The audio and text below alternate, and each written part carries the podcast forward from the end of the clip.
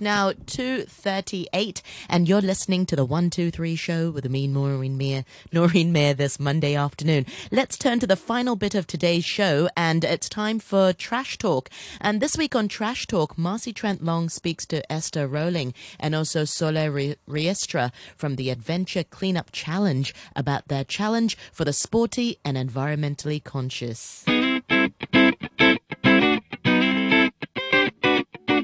Hello, Trash Talk listeners. You know, sometimes the topic of waste separation and waste collection can get a little bit dull. So, for the listeners out there that don't want to just talk trash all day, there's now a new option in Hong Kong to make trash cleanup more interesting. It's called the Adventure Cleanup Challenge Hong Kong, and here with us today is Esther Rowling and Sol Riestra, founders of the fun yet meaningful outing called Adventure Cleanup Challenge Hong Kong. So, welcome to the show, you guys. Thank you. Thank you. So, tell us about the history of the challenge and how you started and all that good fun stuff. Well, the whole idea sort of came along because in 2017, my husband and I climbed around Hong Kong through a sport called coasteering. Oh, And- you guys, yeah, that's you. Yeah. Oh. and during that journey, we sort of mapped all the trash that we saw on our on our way. And when we came back, we felt that we had to do something more, and we organized one Saturday in October a cleanup for all our outdoor sports friends. Yeah. And it was amazing to see how many people actually showed up and got their hands dirty. And so we sort of kept that feeling like, hey, can we do something more? So in 2018, Sola and I met. And we came up like, why don't we turn it into a challenge? Because all the sports people love doing a challenge. And actually, they're using the outdoors all the time. So they should also have this responsibility and feel the, the sort of urge to actually get into that and clean up. So this is how the whole adventure cleanup came along. And since 2019, that was the first time we did it in May. And that year it was for a month long, where six teams were challenging each other to do the A month best. long. Yeah, Wow, that's really long. yeah, that's what we first thought. Like, how can we people? How can we keep people like interested, and how can we keep them engaged? But it was actually something natural. I mean, the moment people saw their location, so every team got like their own location allocated, and that was their responsibility for the month, basically. And each team, the moment they saw their location, immediately felt they really had to engage. And so we never had to come up with something creative to keep people coming back. People were just going by themselves and actually involved other people as well.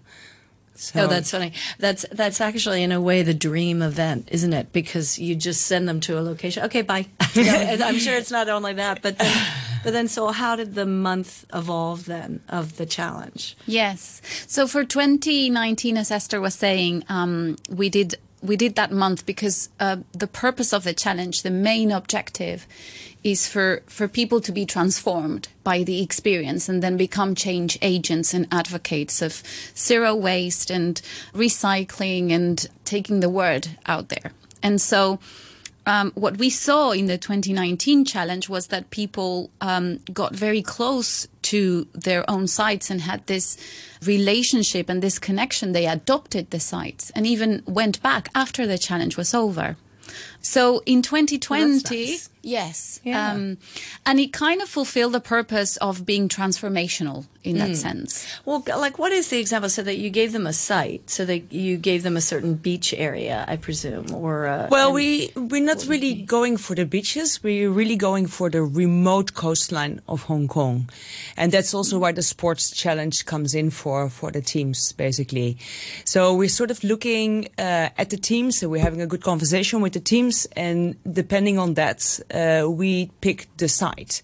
So if it's a like a coasteering team, we're going for really like challenging, climbing, scrambling. If it's a swim team, then it's a location where people have to swim to. Oh, fun. So it really depends on the sport that the specific team is doing. And we sort of look for the location in that sense. Okay, so tell me an interesting, a fun story of, you know, one of the challenges of what it's the swim team, the coastal team. Like, what it, what were some of the creative things they came up with to deal with the cleanup? Yeah. Well, I mean, to me, it's always fun in a sort of weird way. Um, In an outdoor, you know, waste geek way. yeah, yeah, uh, outdoor waste, a little bit risky way um, to see how teams get very creative about taking the trash out because these are remote areas. So it's not like you uh, gather a bag of plastic bottles and then put them in the bin, right? And so last year we had a team um, uh, called Filipino Dinamo, and they've got a dragon boat team, and these women are just amazing. and they created, um, they used bamboo sticks uh, to um, do a bit of a coaster from their cove in Big Wave Bay up 100 meters or so to the car park at Big Wave Bay Beach, uh, pulling like five heavy bags on their backs with that uh, stick. Oh, that's so, amazing. And we've to- we've told them to uh, uh, make a patent out of it because all of the teams have used it ever since. Oh, really? so they make like a bamboo ladder? Is that it, kind of? Or how More, that? more of a bamboo stick that they hang the the bags Oh, from, and it. then one yes takes it, it. from the front and the other one from the back, and then they go together instead of carrying the bags with their hands. Yeah. So that way they still have their hands free, which Yeah. is what they need. Yeah. And they can carry more bags quicker. And then, and then other teams copied it. Yes. Ah, yes. no, Should have patented that way, yeah. yes. The other fun, not so fun story is that for some reason we always tend to find fridges. Oh, that is sad. Fridges. Yeah, and how A are you going to get that out? And it becomes a big challenge. was it? Were are they washed up, or are they just dumped there? You think? Well, I Can't tell. I don't know. We don't don't, we don't know. know. Even with the uh, when we went around the island in 2017, we saw 15 fridges just on the coastline. And you really wonder. It's not like that a fisherman has a fridge on their boat, so you really wonder where they're coming from. Well, hopefully there aren't that many anymore with the you know with the WE facility. One would hope, but anyway. Yes. Okay, so continue. How do they handle these refrigerators? So it, it's it, it's become a fixation for us that we sort of kind of transmit to the teams, um, and so one, this year one team kayaked one fridge out of their site. Nice. Um, last year we carried one with a journalist. Yeah. Uh, out of Big Wave Bay Cove. Yeah. So every time that we see a fridge, we go like, that has to go out somehow. and, and I think everyone gets that feeling for Yeah. some reason because it, it's one of those things that y- you can actually feel that it doesn't belong there. There, right? yeah, and it actually, right, the liquid inside the refrigerator Yeah, is it's very chemical. It's It's so um, that oh, so okay. So now we've got the fridges out, and then what is the plan for? Uh, to, it's too bad about COVID. Maybe we have a race upcoming or some. Well, this year we had to hence also change the comp- the competition a little bit. Uh, so we did it over a long weekend. We did three days from the 24th till the 26th. Uh, the physical challenge. Um, but we had many more teams. We had 13 teams Oh, on 13 great. different locations. Fun. We actually had 33 teams signing up, but we couldn't cater for so many, unfortunately.